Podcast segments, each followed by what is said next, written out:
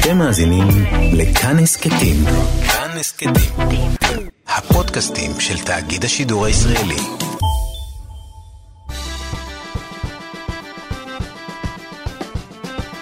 מה שקורה עם שירי לב-ארי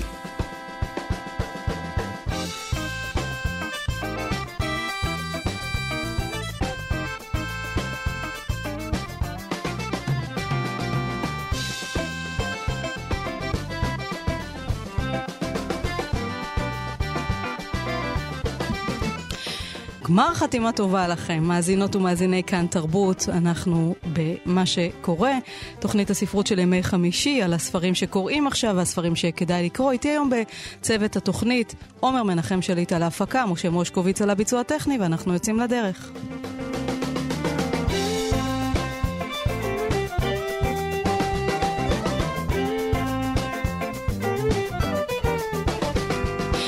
ואנחנו נפתח את התוכנית עם מבט ברשימות רבי המכר, כמדי שבוע בתחום ספרי הקריאה ברשימת רבי המכר של סטימצקי אפשר למצוא את איתי החיים משחק הרבה של דוד גרוסמן, האנשים שאהבנו של ויקטוריה היסלופ, ספרים של אלכס מיכאלידס, המטופלת השקטה, ושרית ישי לוי, אישה מעבר לים. גם את נער האופניים של אלי אמיר אפשר למצוא שם, ואת רון לשם יפים כמו שהיינו. וברשימת רבי המכר של צומת ספרים, אנחנו יכולים למצוא את אה, תציל אותי של גיאו מוסו, הסופר הצרפתי, וגם נגיב מחפוז, אה, בית הקפה שלנו, ספר שראה אור אה, לאחרונה בכנרת, מחברות לספרות, וגם את מסע דילוגים של חיים באר, שנמצא ברשימה, ואנחנו תכף נדבר איתו כאן אצלנו באולפן. בתחום ספרי העיון ברשימת רבי המכר של סטימצקי, אפשר למצוא את המרגל והבוגד של בן מקנטייר, מהדברים שאנשים מצליחים עושים של נייג'ל קמברלנד, וגם מ-0 ל-100 סיפור של לוחם 669 של uh, גיא מם. וברשימת ספרי העיון של צומת ספרים אפשר למצוא את טיוטה של אושר של נועם חורב, וגם uh, ספר חדש של uh, יוסי יסעור, פיצות, איקאה ודילמת האיש השמן.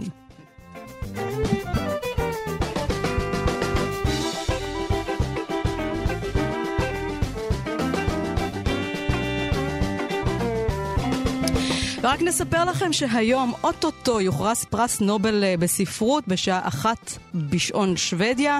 אצלנו זה יהיה שתיים בצהריים. לא סתם זוכה אחד או אחת, אלא שניים או שתיים, כי בשנה שעברה, כזכור, בוטל הפרס הזה והתפרקה הוועדה בעקבות אה, שערורייה הקשורה במין ובכסף. אז אוטוטו יוכרזו שני זוכים בנובל הספרותי, אחד לשנת 2018, השני לשנת 2019. כל זוכה יקבל קרוב למיליון דולר, וכמובן הוקרה בינלאומית. בינתיים אה, הבטיחו שם אה, בשטוקהולם רענון ברוח הוועדה, גיוון, שונות, נראה שזו שעתה היפה של מרגרט אטווד שמוזכרת באתרים רבים כמועמדת מובילה. בשל הרומנים שלה שזוכים להצלחה כמו סיפורה של שפחה וגם ספר ההמשך שלו, העדויות, שראה אור לאחרונה וכבר הפך לרב מכר, וגם בשל היותה אישה ואולי גם בשל היותה קנדית שזה אף פעם לא מזיק. בשנה שעברה אה, הקימו כמה סופרים שוודים אה, בעלי פרופיל אה, תרבותי גבוה, מעין נובל אלטרנטיבי, אז זכתה בו מריס קונדה, הסופרת הצרפתייה ממוצא גוודלופי, ועכשיו מומחים אומרים שיש לה סיכויים לא רעים, לצד מרגרט אטווד, ולצד סופרים שגם הם מוזכרים, כמו אולגה טוקרצ'וק מפולין, סופרת מאוד מעניינת ששווה לחכות לתרגומי ספריה לעברית. חואן גבריאל וסקז מקולומביה, גם הוא מוזכר כמועמד מוביל. ועוד כמה סופרות מצפון אמריקה. אנחנו נחכה ונראה, נעקוב כאן אה, בשידור בשעה שתיים.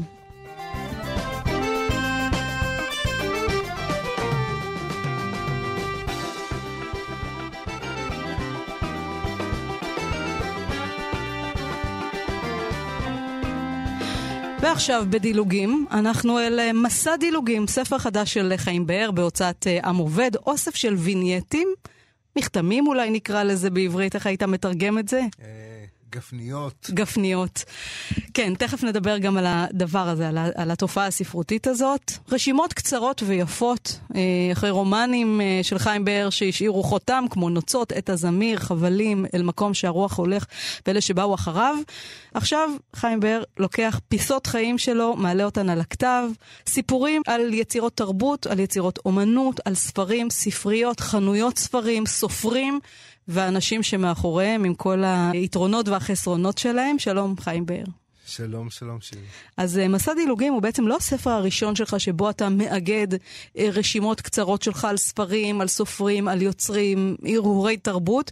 אה, קדמו לו קשר לאחד, שראה אור גם בשנה החולפת. וסיפורה של תולעת ספרים. גם הם מאגדים סיפורים קצרים וטורים שגם פרסמת במהלך 50 שנה של פעילות ספרותית. אבל הפעם במסע דילוגים יש גם סיפורים חדשים שכתבת, במיוחד לקראת צאת הספר. כן, אה, תראי, אה, קודם כל העורך של הספר הוא אה, גדעון טיקוצקי. אני לא הצלחתי ל... להעמיד, לאסוף את הסיפורים. כולם, איך, איך אומרים? כולם היו בניי, ואתה, קשה לך להחליט מה אתה לוקח, מה לא. אבל uh, לכבוד הספר הזה העליתי, uh, או לאורך השנים אני מעלה על הכתב uh, דברים שקרו לי. כי אני, אני אומר לך כך, אנחנו חיים את חיינו, ופתאום יש לנו פגישות שאנחנו לא מבינים, או, או לא היינו משערים רגע קודם לכן שאנחנו, זה יקרה לנו. אה, איזו הפתעה באמת בלתי רגילה בחנות ספרים, או לי, אה, כיוון שאני רוב חיי, באוטובוסים. אה, אתה, אתה יושב באוטובוס ומשהו קורה, או ברכבת, או במטוס, זאת אומרת, ולאורך השנים כשקורה לי נס קטן כזה, אני יושב ואני מעלה אותו על הכתב, אני רושם אותו. אתה לא נותן לו ללכת. אני לא נותן לו ללכת, אני, כי אחר כך אני שוכח. ואחר כך לשחזר אותו זה מאוד קשה. אז, אז מה, יש לך מצבור כזה? מין אה, קובץ פעם, מחשב ענקי? לא מחשב, אני, אני הולך עם פינקס, כמו שאומרים, תמיד יש לי איזה משהו ואני רושם לי את הדברים שקרו. לפעמים, אה, הרבה פעמים אני שומע איזה משפט שמישהו אומר למישהו, ואני רושם לי וזה נכנס לרומן אחר כך. כי יש משהו אותנטי שאני אני, אני צייד, אני צד את הדברים האלה. אתה צייד סיפורים ואתה גם סטורי טלר מהשורשים הכי עמוקים שלך. תראי, אני אוהב את זה. והספר הזה מוכיח את זה, את היכולת הזאת לספר סיפור מכל דבר. אה, זה, בואי נגיד, הלוואי שהיה זה מכל דבר, אבל נכון, אני אוהב לספר סיפור. אני גם אוהב אה, לראות איך הוא מתארגן. זאת אומרת, כשאת אמרת קרה או לא קרה, כל הסיפורים קרו. החוכמה היא, אה, הייתי אומר, אה, לבנות את זה כך, או להעמיד את זה כך, שהסיפור יהיה מפתיע, הסיפור אה, יהיה מעניין, הוא יהיה מושך. השאלה היא מה אתה מקדים למה, וזה אני חושב שאני יודע לעשות. עכשיו, קראת לקטעים הקצרים האלה וינייטות, מזכיר את המילה ון, שזה באמת התרגום אולי מצרפתית לגפן או לגפנים או לגפניות, כמו כן. שאמרת קודם. זה סיפורים קצרים שהם מביאים איזה מין פריט אומנות איכותי, ובעל משמעות, כל אחד מהם עומד בפני עצמו ויש לו איזה... נכון. איזו נכון. אמירה ייחודית. יש, תראי, בספרות פעם היו דברים כאלה. שופמן, אה, שהוא סופר אה, מאוד אהוב עליי, לא, לא בכל, אבל היו לו וינייטות כאלה לאורך השנים, ואני למדתי ממנו. אני חושב שהוא היה מורה טוב, אני גם הוצאתי לאור אה, ספר שלו אחרי שנים אחרי שהוא מת, את שלכת, הסיפורים מהמרכז אירופיים על צמיחת הנאציזם. אני חושב שיש, אה, גם אתגר קרת למשל, יש לו יכולת, אבל שונה קצת. זאת אומרת, היכולת בקטע קצר לתת עולם ומלואו. אז עכשיו אתה מביא פה הרבה מאוד מהעולם היהודי שאתה גדלת בתוכו, ספגת אותו, אתה, איך הגדיר אותך פרופסור אה, יגאל שוורץ, אה, הסופר העברי ביותר מהסופרים החיים בינינו, בגלל החיבור האינטימי הזה שלך, המורכב, המתוח, המרתק, גם עם ארון הספרים היהודי וגם עם מסורת הכתיבה החילונית של הספרות העברית. אבל כשאתה כותב על המסעות שלך בעולם, אתה תמיד יהודי, היהודי. הכל נקשר אצלך בתרבות היהודית, באיזה טקסט, באיזה מילה שעולה בדעתך. אפילו אתה כותב באחד הקטעים הקצרים האלה, שלום, שלום לקרוב ולרחוק. כן. אתמול קראו את זה בהפטרה של ישעיהו נכון. ביום הכיפורים. נכון. וזה על איזה רגע שלך שאתה הולך לך באירלנד ונהג אוטובוס מנופף לך לשלום, למרות ש...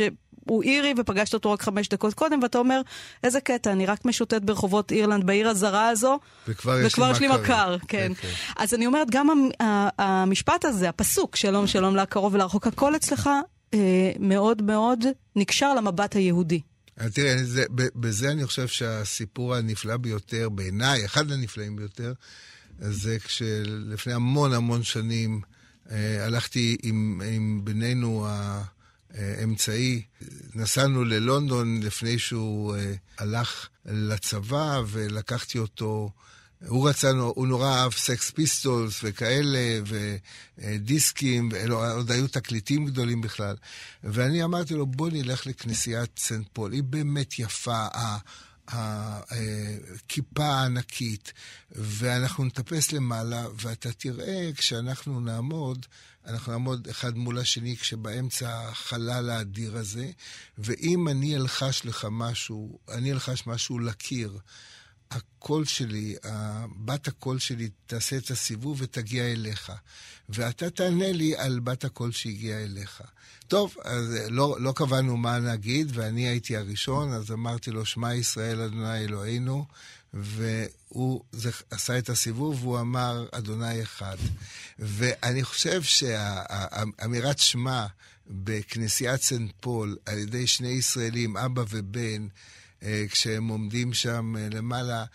אה, רק אחרי שירדתי הבנתי שעשינו איזה דבר פסיכי לגמרי, שהוא ראוי, ראוי לסוג של הנצחה. זה, ואז... לא, זה מאוד אתה. כן, אני, כן. אבל למה עלה בדעתך דווקא שמע ישראל? זו הרי השאלה. תראי, כנראה ש... טוב, זה, זה אני אברר עם המטפלת שלי, אבל...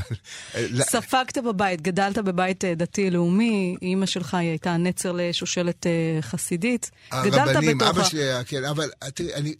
אתה היום לא אדם שחי חיים הלכתיים. אני, תראי, אתמול ביליתי כל היום בבית הכנסת. אני חי, כן, חיים דתיים, אבל פרטיים.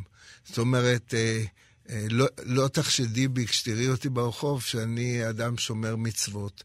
אני שומר אותם לפי הבנתי. אני חושב שקרה לנו אסון גדול בסוג ההחצנה.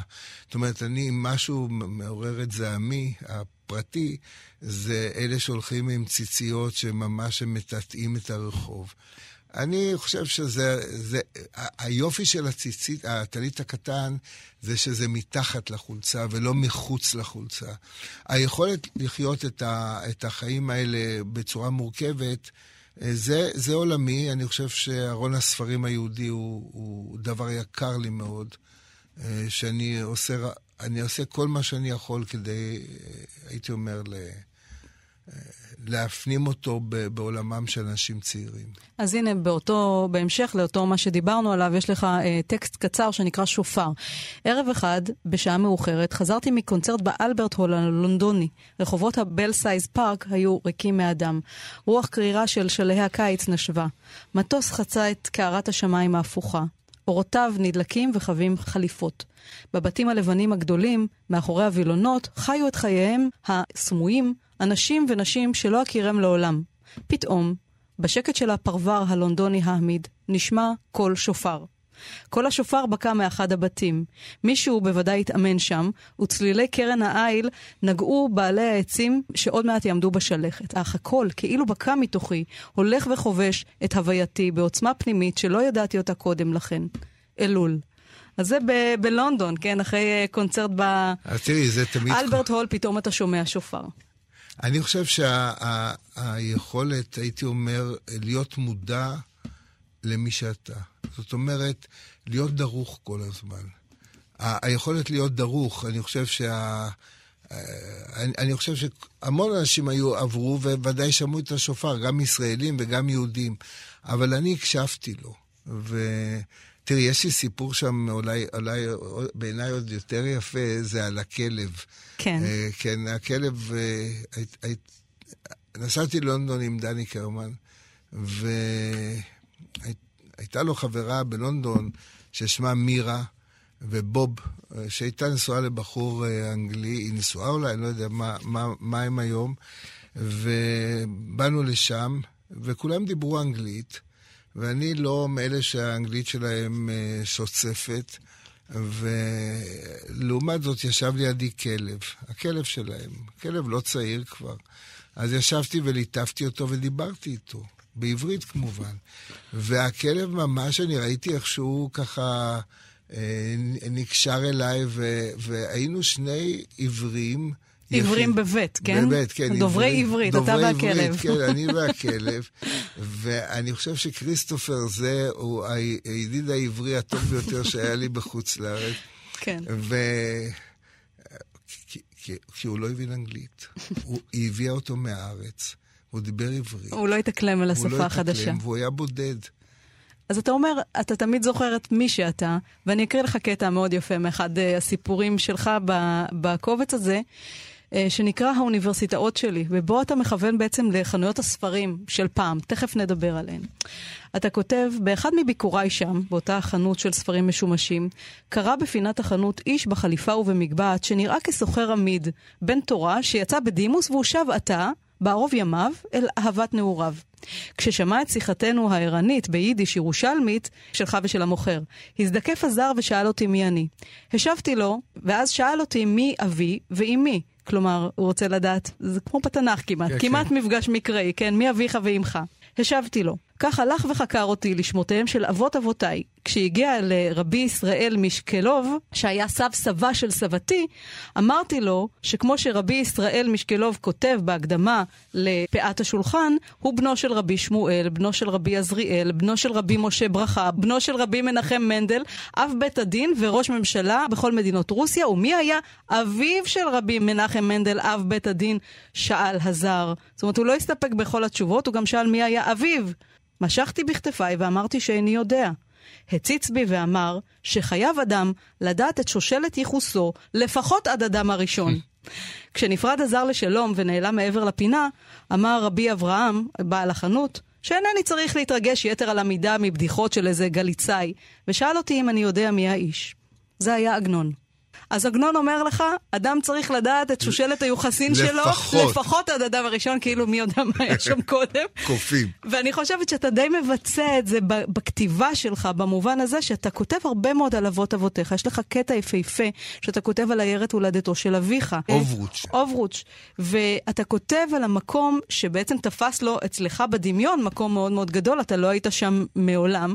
ואתה מדמיין אותו כמקום הכי ירוק והכי יפה, עם הנחל המפקה, ואז אתה פוגש איזה אדם שביקר שם, והוא אומר לך, אתה יודע מה, לא כדאי לך לנסוע לשם. לא נחל ולא זבובים ולא, ולא דובים ולא יער. אל תיסע במאה השנים הקרובות, לאוברוץ'. אני נסעתי. אני הפרתי את ה... תראי, גם אבי, עליו השלום, אה, השביע אותי כילד, כנער צעיר. אם פעם תהיה אפשרות לנסוע ל- לרוסיה, זה היה אה, בתוך ברית המועצות האדירה, אל תיסע לשם. אמרתי לו, למה? הוא אומר, אל תיסע. יום אחד לחצתי עליו, הוא אמר, אה, מחפשים אותי על פעילות ציונית, ויראו את השם רחלבסקי, אז אה, ייקחו אותך.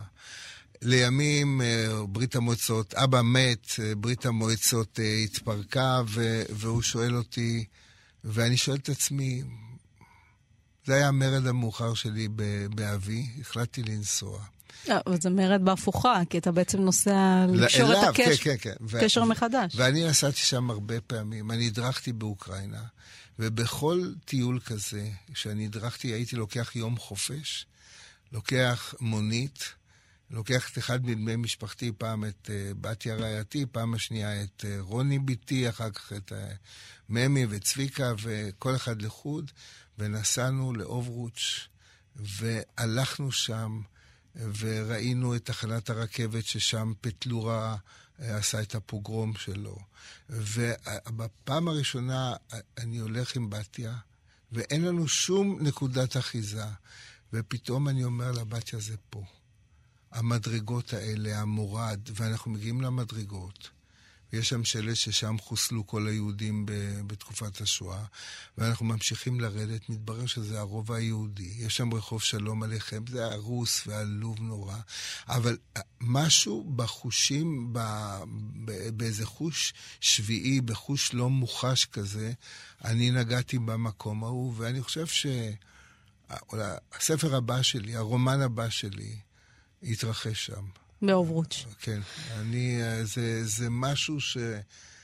ככל שהשנים חולפות, אני מרגיש כאילו נוטש את ירושלים, את העולם של אמי, את המשפחות המפוארות, ומגיע לעולם הלא ברור, החידתי הזה שנקרא אוברוץ'. אתה גם כותב הרבה על אימא שלך.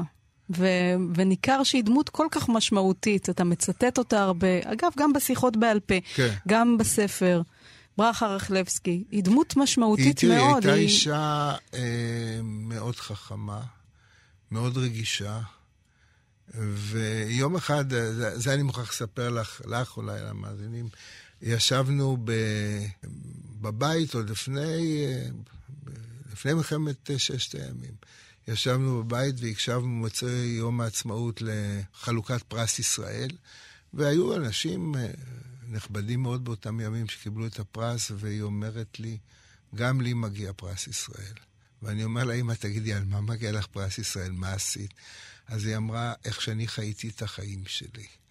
ואני חושב שאמירה כזאת, שחלק מאיתנו לפעמים מרגישים שהם מסתכלים לאחור והם אומרים, עשינו את זה. עשינו את חיינו, חיינו אותם נכון במובן, לא של ההצלחה, שידענו להתגבר על, על מה הקשים, שידענו לטפל בבעיות, שידענו להיחלץ מ, מאסונות, אה, ידענו לעשות את זה, ואני חושב שזאת הייתה התכונה הגדולה שלה.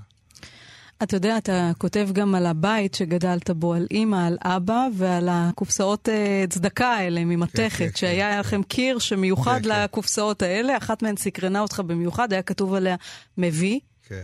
ולא ידעת מה זה המביא הזה, זה היה מין מילה מסתורית כזאת, ולא נעלמו מעיניך הדמויות האלה של הגובים של קופות הצדקה שהיו מגיעים אליכם הביתה, מין גברים אה, מוזנחים, לא מגולחים, שיושבים, מרוקנים את המטבעות, עורמים אותם לפי אה, מספרים, מגדלים כן? כאלה. מגדלי מטבעות כאלה, ובסוף רושמים לכם איזה קבלה על איזה פתק ונעלמים וחוזרים שוב, אחר כך הפכת באחד הרומנים הראשונים שלך דמות כזאת של גובה, נכון. של קופת צדקה. אז הדמויות האלה לא נעלמו מעיניך. אבל אני רוצה, חיים, לדבר איתך על נושא שחוזר הרבה מאוד בספר, וזה הספרים. הספרים כגוף, כדבר מוחשי, ככריכה עם דפים. השיטוט שלך בחנויות הספרים המשומשים בירושלים. שם למדת והבנת את החיים, דרך הספרים האלה, דרך המפגשים עם האנשים שיש שם. עכשיו, אתה יודע, לא מזמן פרסם uh, יוחנן פלוסר uh, טור בהארץ, וכתב כמה הוא מתקשה להביא את ספרייתו של אביו המלומד, הפרופסור דוד פלוסר, חוקר הנצרות הידוע, למצוא לה בית חדש. כי היום יש פחות ופחות עניין בספרים הגשמיים, גם מבחינת זה שהם תופסים מקום, ישנים, פחות, אה, אנשים פחות צריכים את זה פשוט. גם אין אורך רוח לזה. אז אנחנו חיים במין עידן שהוא כל כך שונה ממה שאתה מתאר כאן כספרים או מצילי חיים, או מזמנים לך מפגשים, או שפשוט מלמדים אותך על החיים עצמם. אתה מתאר פה שורה של אספני ספרים, כמעט אובססיביים, ספרנים, מוכרים... כן, כמעט מטורפים מרוב okay. אוקיי. אובססיה, לספרים המשומשים, את בעלי חנויות הספרים שפושטים על ספריות של אנשים שהולכים לעולמם ומביאים משם את הצידה החדשה. תראי, האמת היא ש... אם, אם קרה משהו אה, במרוצת חיי, אה, זה אה, ירידת קרנו של הספר. זאת אומרת, הספר היה, היה פעם דבר נדיר, יקר המציאות, שלי לא היה. כשנולדתי בבית של הוריי, שכל אחד היה איש פליט מסוג אחר, לא היו ספרים.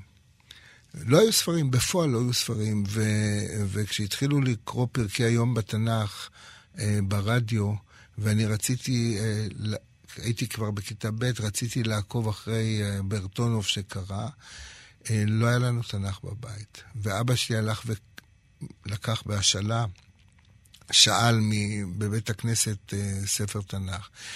אני זוכר את אימא אומרת, בושה לנו.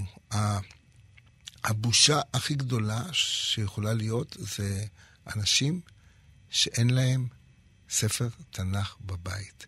וברגע שלאבא היה קצת יותר כסף, שהם קצת השתכרו יותר, אז אנחנו, אה, הם לקחו אותי, אבא לקח אותי לחנות ספרים בירושלים, ושם קניתי את 20 הספרים הראשונים שלי.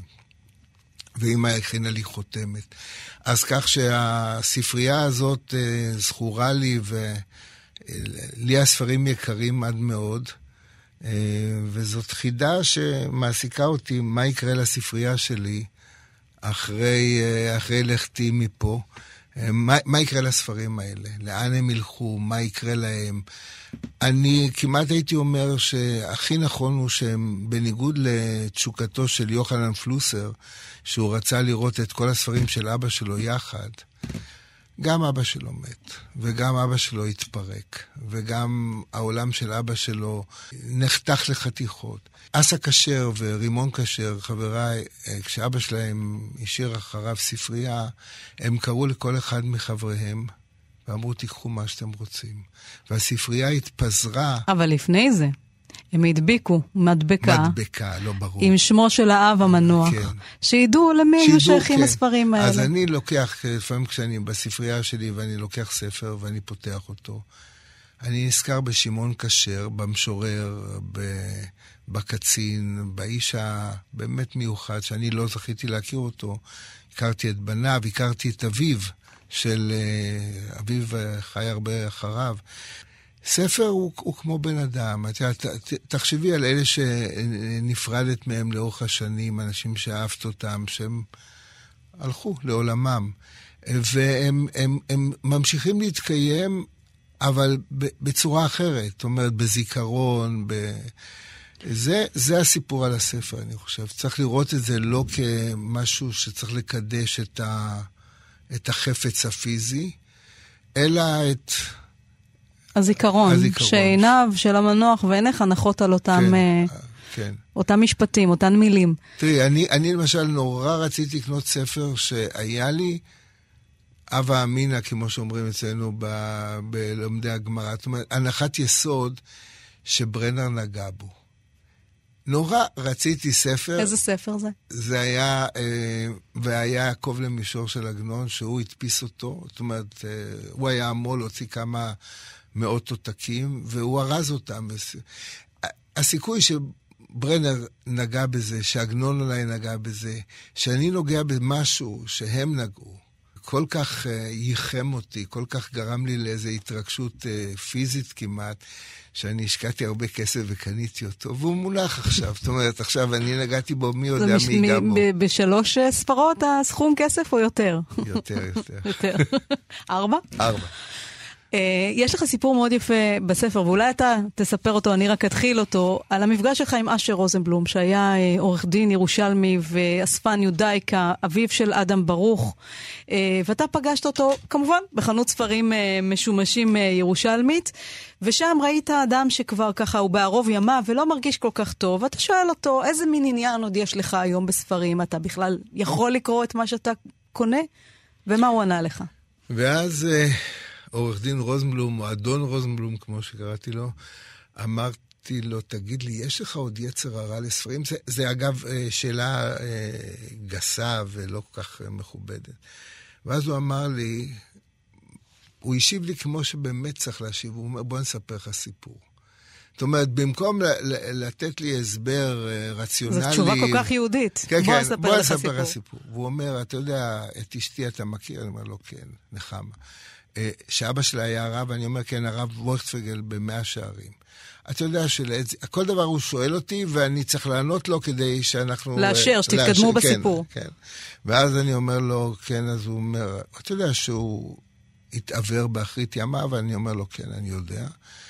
ואז הוא אומר, הוא ישב בדירה הקטנה שלהם במאה שערים, הוא ישב בחדר הפנימי, והרבנית, אשתו, ישבה בחדר החיצון, החיצוני, ודפיקה בדלת, מגיע מוכר ספרים, מהמוכרי ספרים האלה שעוברים מבית לבית, והוא אומר לו, היא אומרת, מה? אז הוא אומר, אני רוצה את הרב, אז היא אומרת, עזוב את הרב, עזוב. ביידיש, אומרת לו. אז הוא אומר לה, הזקן שומע מבפנים שמישהו מתעניין בו, אז הוא אומר, תני לו להיכנס. אני רוצה לדבר איתו. הוא נכנס, אומר לו, מה, מה רציתם? הכל הרי בגוף שלישי ביידיש. אז הוא אומר, אה, לפני איזה עשרים וכמה שנים אתם חיפשתם איזה ספר. עכשיו מצאתי אותו. אז הוא אומר לו, אני אקח אותו. והוא לקח אותו, והרבנית שילמה. כשהוא הלך, הרבנית נכנסה אל בעלה, והיא אומרת לו, תגיד, בשביל מה אתה צריך את זה? הרי אתה לא רואה. מה, מה תעשה עם הספר?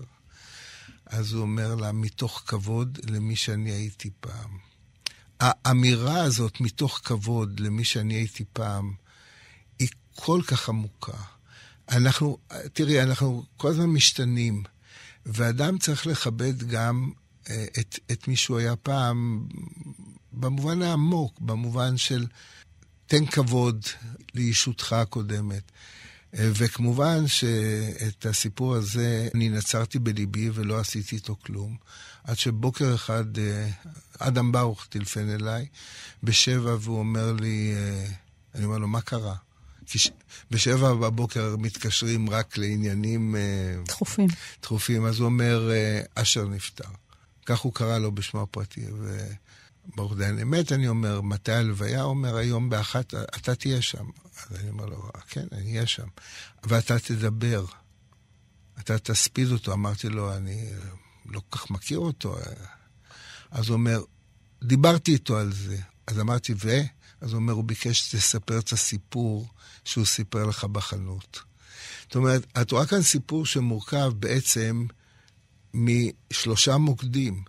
המוקד האחד זה אדם מתקשר אליי בבוקר, המוקד השני זה אני פוגש את, ה, את אדון רוזנבלום בחנות הספרים, והמוקד השלישי זה הבית במאה שערים. ומה עכשיו, שמקשר אולי את כולם זה, זה שהספר הספר, זה מי שאתה, מה ו... שאתה קורא כן, זה מי שאתה. כן, כן. והתשוקה, התשוקה לא נגמרת, הכבוד למה שהיית. אני חושב שזה הסיפור, אם את שואלת אותי, זה הסיפור המזוכח ביותר. אחד מהם, כן. יש אוקיי, פה כמה דברים מאוד מאוד יפים במסע דילוגים. חיים, הספר הזה, דיברנו בדרך לכאן. הוא יוצא בתקופה שיש לה, לו עיתוי טוב, זאת תחושתי, הוא גם לא סתם עכשיו מצליח, והרבה אנשים uh, מביעים בו עניין. קשה לכתוב רומן, על רומן אתה עובד כמה שנים טובות, אתה צריך להלחים הרבה דברים. זה יוצא לתוך אקלים, דיברנו על זה, שלא תמיד קורא ספרים או מכבד ספרים. ופה יש תחושה במסע הדילוגים הזה, שהוא בא טוב, אולי בגלל שהוא בנשימות קצרות וקצובות כאלה. תראי, אני אגיד לך משהו. אה, כמי שכתב כמה רומנים ועכשיו עובד על רומן, ברומן יש אזורים מתים, אין ברירה.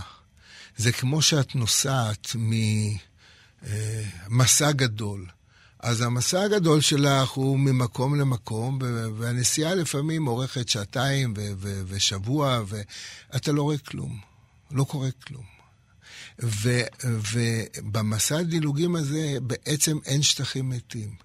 זאת אומרת, אין רגע אחד, את יכולה לבוא ולהגיד שמפגש אחד הוא פחות מעניין, אחד הוא יותר מעניין, ואני חושב שאנחנו קצרי רוח היום. היום, כשאת רואה את, ה, את, את מה שקורה בטלוויזיה, ברדיו, הכל אייטמים מאוד קצרים. והוא כנראה עונה על, על איזה צורך, ואני שמח שאוהבים אותו. כן. אז אנחנו ממשיכים אה, לדלג איתך במסע דילוגים, ספר חדש. חיים באר, תודה רבה לך על השיחה הזאת. אה, תודה רבה לך, שירי, ואני רוצה לאחל לך ולכל המאזינים שלנו שנה טובה. ועוד אפשר להגיד גמר חתימה טובה, את יודעת. כן, עד הושענא רבה יש לנו כן, עוד כן, יש לנו סיכוי. תודה רבה לך. תודה.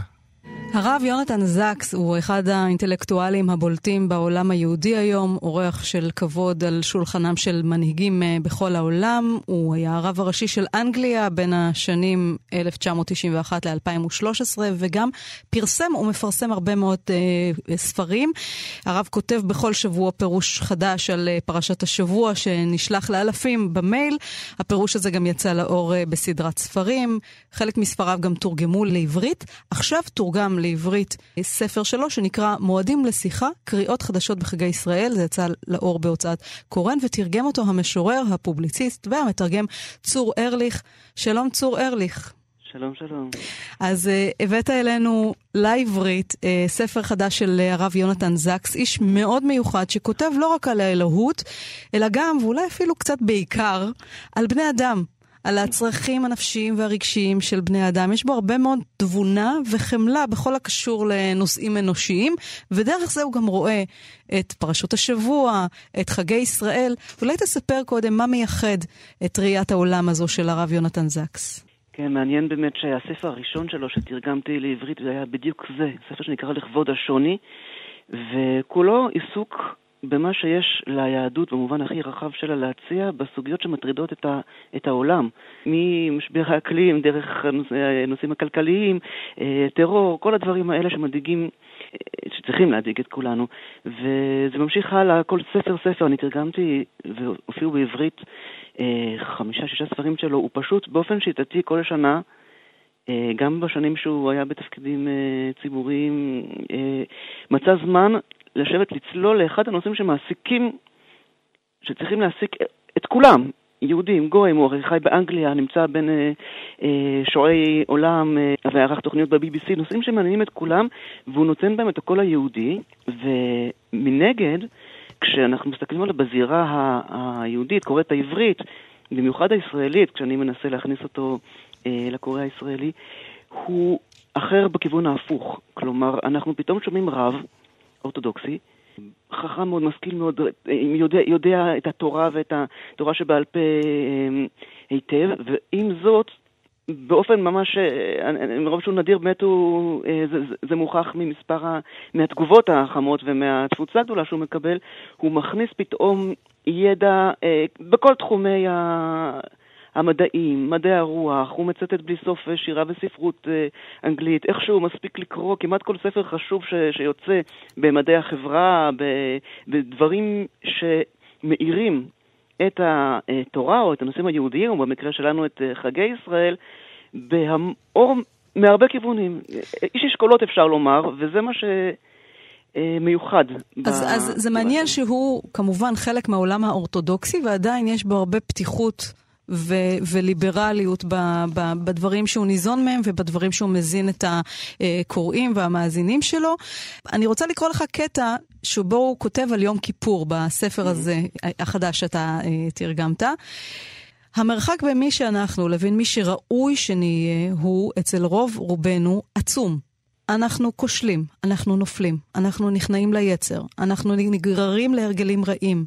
בשעת כעס אנחנו אומרים ועושים דברים שאחר כך אנו מצטערים עליהם מעומק ליבנו. אנו משיבים ריקם אנשים שהאמינו בנו. אנחנו בוגדים באלה שבטחו בנו.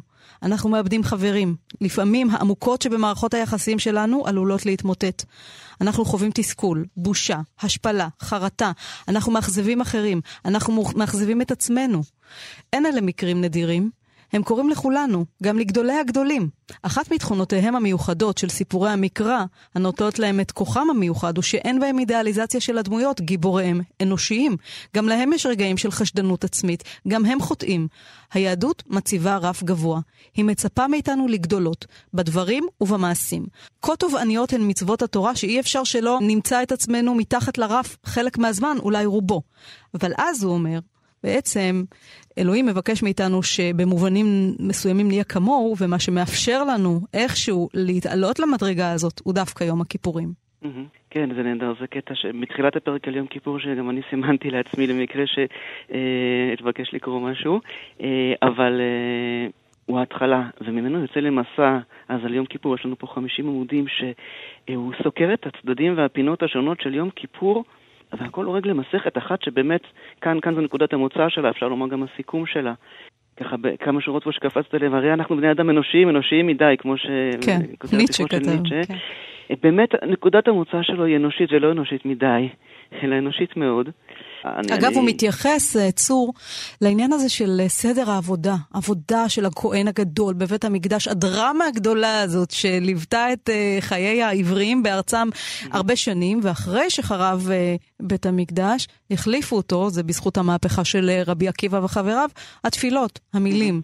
אבל אני עדיין מזהה לפעמים, וגם ביצירות ספרות, למשל הספר של רובי נמדר, הבית אשר חרב, את התשוקה.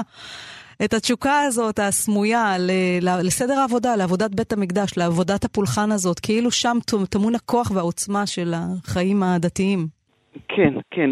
אני חושב שככה, אם מסתכלים על הוגים שונים, הוגים בעיקר הוגים דתיים, יהודים, בכל זאת הייתי שם את הרב זקס בין אלה שפחות ישימו את הדגש בעבודת בית המקדש. ברור. ויותר, והוא מדבר כאן על... בעבודת הרוח, כי יום הכיפורים בעצם הוא כבר נעשה חג פרטי, שאנחנו הכהן הגדול של עצמנו. הוא, יש לו, אני חושב שחלק מהייחוד שלו, באמת שהוא ככה מוכן ללכת על הסף עם ההסתכלות ההיסטורית על היהדות, מתוך אה, תפיסה אמונית אה, גמורה, אבל עדיין הוא יכול לדבר, לתת סקירה היסטורית ולהראות מה קרה לחג הזה, אה, איך הוא שינה את פניו אה, אחרי החורבן, איך אה, מהותו כמעט השתנתה, ואיך בכל זאת הדברים היו גנוזים בו כל הזמן. ואז הוא מדבר על המסורת של הכהן, הכהונה, לעומת מסורת הנבואה, שהיא זאת שרלוונטית יותר, שהיא מדברת על תשובה, על הלב, על היחיד, ומראה שהייתה קיימת לכל אורך המקרא, מראה איך שתי המסורות האלה, שהן שני, שתי המיספרות, בשני חלקי מוח הוא,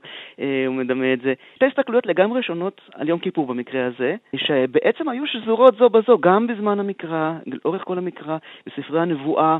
התשובה היא דבר אחד, ואילו הספרים הכהניים שצריך קצת אומץ אה, בתור רב לדבר על זה ככה, כי זה ישר לוקח אותנו לביקורת המקרא, לתפיסה שהמקרא בנוי מלכתחילה ממקור כהני ומקור אה, וכולי. הוא לוקח את זה עד אמצע הדרך. הוא אומר, נכון, אי אפשר להתעלם מהדברים האלה, מה, מה, לפעמים כמעט סתירות אה, כן.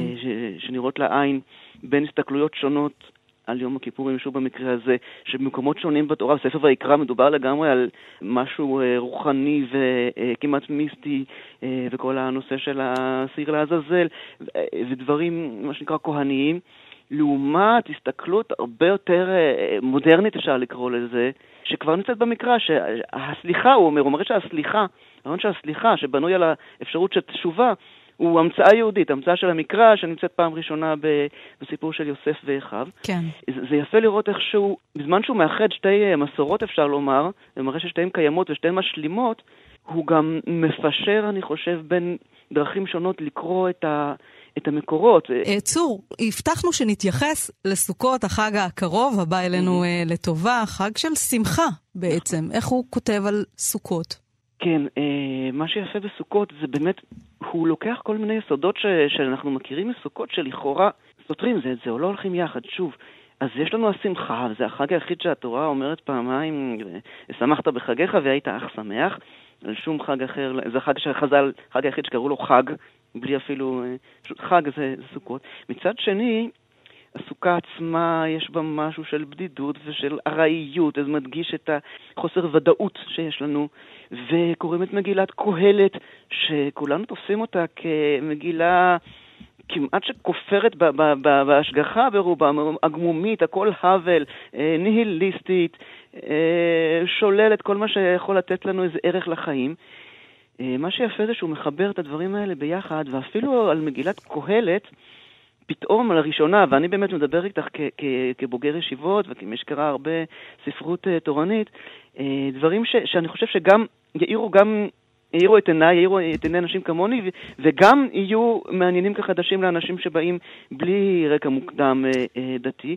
אז הוא מראה שקהלת בנוי כך שאחרי כל uh, מסכת כזאת של שלילה ושל עצב ושל uh, הכל האוול, הוא מגיע למסקנה של השמחה, שהנחמה שצריך אה, לשמוח, וקהלת מזכיר את השמחה כן. יותר מכל ספר אחר, והוא מראה שבעצם המסקנה של קהלת היא שאחרי כל ההרהורים, אה, מגיעים אל השמחה, והשמחה, אני ככה, את יודעת, אני יכול להמשיך עד שתקטעי אותי, אז השמחה, להבדיל מהאושר, השמחה היא שמחה אה, קודם כל אה, ברגע, בביטחון שהרגע הזה הוא אה, נותן לי את מה ש, שיש לי, ולא צריך להסתכל כל הזמן קדימה ואחורה, כן. וזה הסוכה, זה מאוד מעניין. זה מאוד מעניין, אז השמחה ומגילת קהלת, וכל זה בספר אה, מועדים לשיחה, שכתב אה, הרב זקס, שעכשיו תורגם לעברית בידיך, צור ארליך. תודה רבה לך על השיחה הזאת, ואנחנו עוד נשוב תודה. במועדים שונים, קרובים, לדבר בספר הזה. צור, תודה רבה לך. יופי, תודה, חג שמח. להתראות, חג שמח.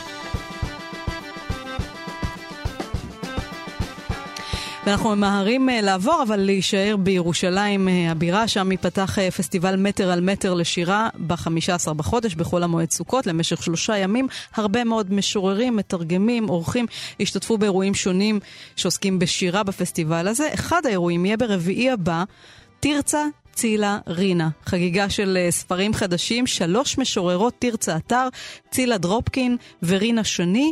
שלום לנועה שיקרג'י, שלום נועה. את משוררת ואת אה, אחת מהמנהלות האומנותיות של אה, פסטיבל מטר על מטר. ואיתך אנחנו נדבר עכשיו על שלוש המשוררות האלה שבשנה החולפת ראו אור אה, קובצי שירה שלהם, של רינה שני, של צילה דרופקין, שלא הכרנו אותה, היא משוררת שכתבה ביידיש, ועכשיו מנחם פרי פרסם ספר עם תרגומי שיריה, וכמובן תרצה אתר, שזכתה לשני ספרים, גם לאוסף שירים וגם לספר על חייה. איך את קושרת בין השלוש? אז ככה, באמת אה, יצאו השנה שלושה אה, מבחרים, או כל כתבי במקרה של תרצה אתר, ומה שאני חשתי זה ש...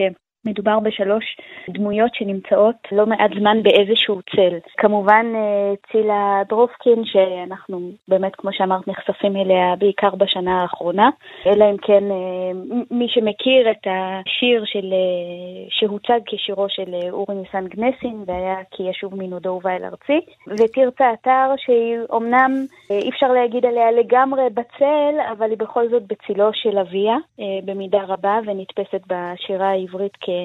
כבת של אבא, אה, כמובן נתן אלתרמן, אבא שלה, ורינה שני שנמצאת בצל בגלל עניינים אפלים יותר ופחד מכתות ומכל מיני התעוררויות אה, דתיות אה, שהפחידו את הישראליות, היא משוררת שפעלה בשנות ה-70, שנות ה-60. וגם נוצרה סביבה, בוא נאמר, כת רוחנית שהייתה המנהיגה שלה. כן, אני לא בטוחה שהיא הייתה מסכימה עם המילה כת, אה, אבל היא הייתה דמות רוחנית והתמסרה באופן טוטאלי לדרך הרוחנית. אני, מי שקורא את השירה שלה לא כל כך מרגיש תחושה של כת, אלא דווקא תחושה של חופש מאוד גדול והיעדר מחויבות לנאמר דרך רוחנית ספציפית אחת. אה, אבל אה, מרים פסה גלאזר, הידועה לשמצה כן. בשירה העברית, ידועה גם במקרה של רינה שני כמישהי שככה תהתה לגביה. אז בעצם שלוש משוררות שנמצאות בצל, ופתאום יצאו שלושה מבחרים, אה, שלושה ספרים יותר רחבים, מעניינים. כן, נועה, אולי אה, תקראי לנו שיר אחד? בטח. מה בחרת? אה, בוא נקרא, נקרא את רינה שני. תמורה. הניחה ידה מאבני האש. נגעה בעלה, בעץ, באבן חכמים. שמעה מה בפי העניים לומר. ציירה את נאום הדוממים. נתנה מקום לציפור, לכל הכנף. חפרה שורשי עוגמה דקה מבהנת, מהפכת בכפלי הנפש. ראתה עיר משטחת אנשים, אוהבים לא מלאו אחרי קולם. שעות של קשב גם הן צללו, הופרו נעורי השבועה. המקום הפגוע והזמן הפגום הדיחו אותה מתוך תבניתם. עשתה את ליבה ביתה, ודעתה ודעתה. איזה יופי. זה שיר ששתי המילים האחרונות... עשתה את ליבה בעיטה ודעתה. כן, כן, דעתה בעין ודעתה באלף. כן, לדעות. ואגב, הזכרת קודם את uh, צילה דרופקין שהייתה מאוהבת בגנסין, אבל הוא גנב לשיר, לא רק שהוא לא החזיר לאהבה, את השיר שאת ציטטת ממנו, אם יבוא לעירי, היא כתבה, היא כתבה אותו uh, ב- ביידיש, והוא uh, תרגם אותו ושתל אותו בספרו uh, אצל, ולא כן. נתן לה קרדיט. כן הוא כן נתן לה קרדיט קטנטן, קרדיט שמתאים לימים ההם, וכתבו שזה... כתבה את זה הנערה ציליה דרפקין, הנערה הזאת. אז כמה טוב שהשלוש האלה יוצאות לאור עכשיו אה, מחדש, מהצל אל האור. בהחלט, נכון. והן אה, יעמדו במרכז ערב אה, מיוחד ביום רביעי הבא בירושלים, כחלק מפסטיבל מטר על מטר. נועה, איפה יתקיים האירוע? במפעל, רחוב המערבים 3 בירושלים. תודה, נועה שיקרג'י. להתראות. ולכם שיהיה חג שמח. תודה לעומר מנחם שליט על ההפקה, משה מושקוביץ על הביצוע הטכני, כאן שירי לב-ארי. להתראות. את הפגמים, את החסרונות, את כל הפשעים.